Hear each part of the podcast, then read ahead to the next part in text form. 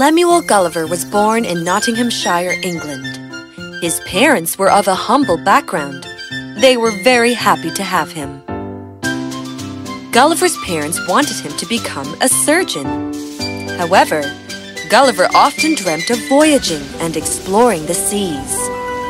Oh, how I wish to travel across seas and discover lands that no one has before. Lacking proper guidance for voyage, Gulliver took his parents' advice and became a surgeon. He was one of the finest medics in England. He cared for his patients dearly and treated them well. Yet Gulliver's heart and soul always went out to the sea. He often wondered if he would ever be able to sail on the shiny waters. Years passed. Gulliver was now married and had two kids. He was a doting father and a loving husband, but he longed to live his dream. My dear, what is the matter? You look sad. I have been offered the job of a captain on a ship. I want to take it, but I worry about you and the kids. You must always follow your heart. If sailing makes you happy, then you must take the job. But promise me you will always return safely to us. Thank you, dear. Gulliver waved goodbye to his family and set out to sail the South Seas. He felt like the happiest man in the world, but he was completely unaware of the challenges that lay ahead. That night, a storm hit the sea. Waters rose angrily and the waves dashed at the sides of the ship. In no time, the ship wrecked completely and sank. Gulliver swam for as long as he could to save himself from drowning. While he thought this might be the end of his life, a huge wave pushed him deeper into the sea. Fortunately, it wasn't the end for Gulliver. He was washed over to the shores of an island. He was in a deep sleep. As he opened his eyes, he felt something on his back, but he was too tired to wake up. Some time passed, and Gulliver was finally awake. Ah, I am so tired. What? Why am I tied down in the sand? Oh, my hair! As he looked down, he was shocked to see a small man, as big as Gulliver's smallest finger, walk towards his face. Gulliver was confused. Am I dead? Why are people in heaven so small? Giant, what are you doing on our island of the Lilliputians? Are you here to eat us? What? No! Are you here to snatch our island? What island? The island of Lilliputians! Wait, I already told you that. Did Blefuscu send you? What coup? Giant, tell me your intentions. My name is Lemuel Gulliver, not Giant. And I am tired. I don't know how I came here. Last I remember, I was in a shipwreck in the South Sea and I drowned. The soldier could tell that Gulliver was not lying. We will take Giant Gulliver to the city and let the king decide his fate. 300 horses were brought to drag the huge carriage that the Lilliputians built to move Gulliver. Gulliver was taken through the city. He still didn't believe his eyes. Surely is the island of Lilliputians. And they look at me like I'm the different one. Strange. If someone else is different to you, then certainly you are different for someone else. Perceptions. Your Highness, this man says he means no harm to us. In fact, he says his ship was wrecked by the mighty waters and that now he is lost. We can't just trust him. He is a threat to us. What if Blefuscu has sent him to eat us all? Uh, Your Highness, he doesn't know Blefuscu.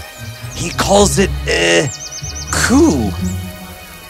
Tell me, Redressel, do you think we should trust him?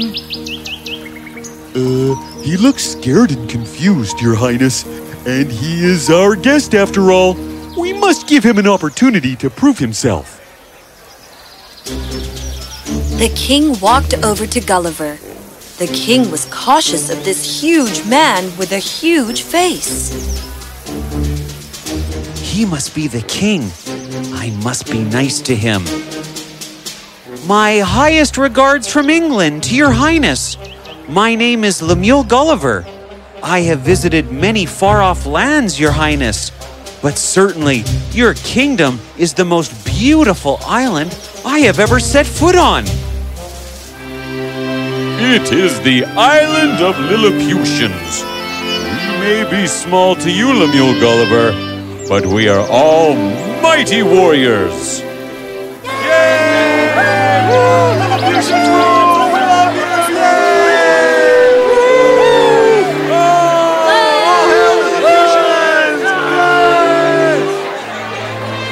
Certainly don't doubt that, your highness. For mighty warriors have big hearts, too. I hope this kingdom of big hearts will give me chance to prove my loyalty to the ones who take me as their guest. Hmm. The city is watching. I must not make any hurried decisions. He is our guest, and so he shall be treated with respect. But for the safety of Lilliput, shackles should restrict Lemuel Gulliver's movements till we learn more about the strange land he comes from. The crowd cheered for the king's decision, and Gulliver was relieved. Gulliver was made to stay in a broken temple not far from the city. It was the only structure big enough for him. One shackle was attached to his right foot to restrict his movements. Lilliputians took very good care of their giant guest. Every day, a procession of people used to bring carriages filled with food. They gifted him new clothes by stitching many fabrics together. Lilliputians gathered every day in groups to talk to their giant guest. Gulliver told them interesting stories and made them laugh. He took them up one by one in his palms and gave them the best view of their city. Once there was an event taking place in the city. Lilliputians were one after the other walking on a tight rope tied up above the ground. They looked scared. Gulliver was confused. He asked the king what was going on. We Lilliputians are brave and courageous. What you see in front of you, O mighty Lemuel Gulliver, is the test of bravery and loyalty. The one who passes this test will be made the head of defense. But, Your Highness, this seems dangerous. The rope is hung high. What if they fall? They can hurt themselves bad or lose their lives. Is proving their loyalty more important than their lives? Uh, but Lilliputians are brave and proud, and uh, we have no other way to test their bravery. Gulliver thought about it for a moment and asked Redressel to bring him a rope. Redressel was happy to help. He too never liked the sport. Gulliver then cut the rope in many pieces and made a safety net out of them. He then put the net under the tightrope tied above. There. You have it.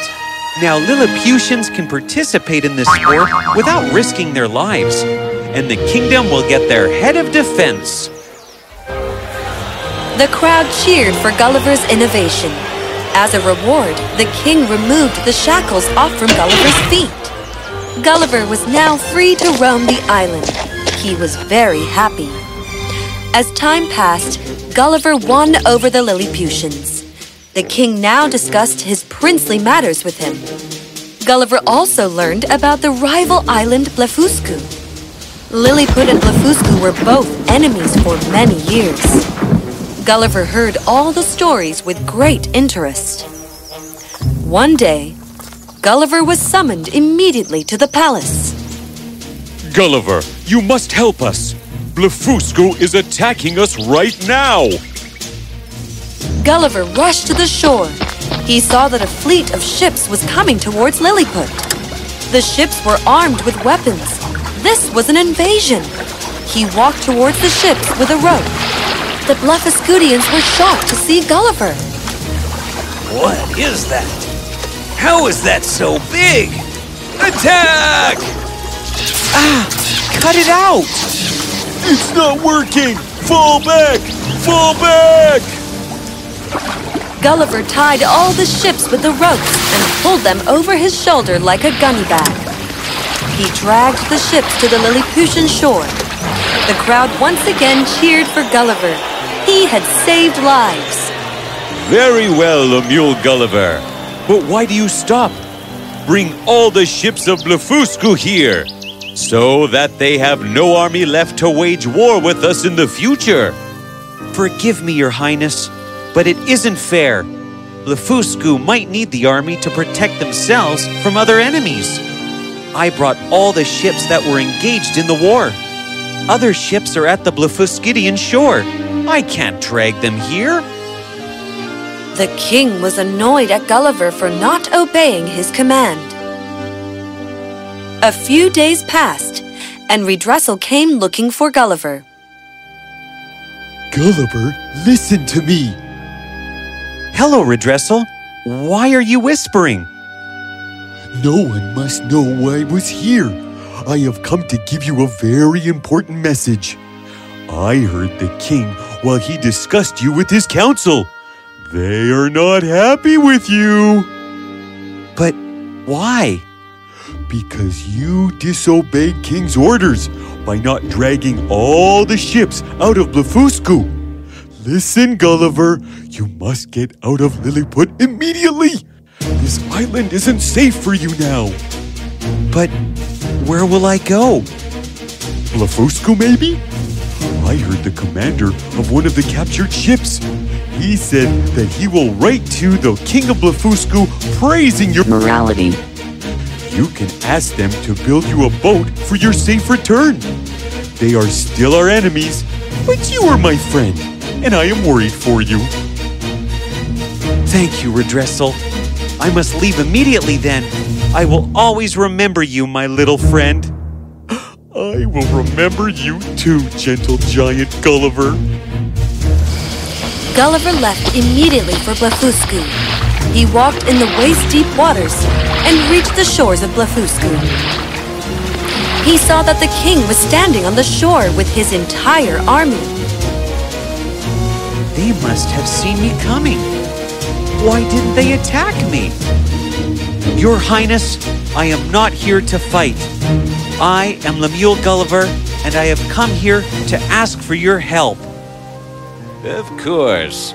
You saved our ships and our men. I must thank you, Gulliver. I hope I can call you that. At your service, Your Highness. Make arrangements for Gulliver's stay. The next day, Gulliver was standing at the shores of Blefuscu. Suddenly, he saw something floating in the water. Is that a boat? He hurried to the king. The king immediately ordered his commander to send at least a dozen ships and drag the floating boat to the shore. He then asked his men to help Gulliver rebuild the boat and promised to give him all the help he needed. Gulliver was happy. He could now go back home and see his family again.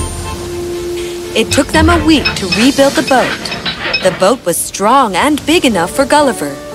On the orders of the king, Blefuscudians filled the boat with enough water, fruits, and cattle for the journey. I will never forget your humility, Your Highness. You are a mighty young man, Gulliver. We will never forget you either. Bon voyage, my friend. Gulliver waved to the Blefuscudians. He had a lot of good stories for his kids. As Gulliver reached home, he hugged his wife and kids really tight. Gulliver reached Nottinghamshire on the 24th of April, 1702.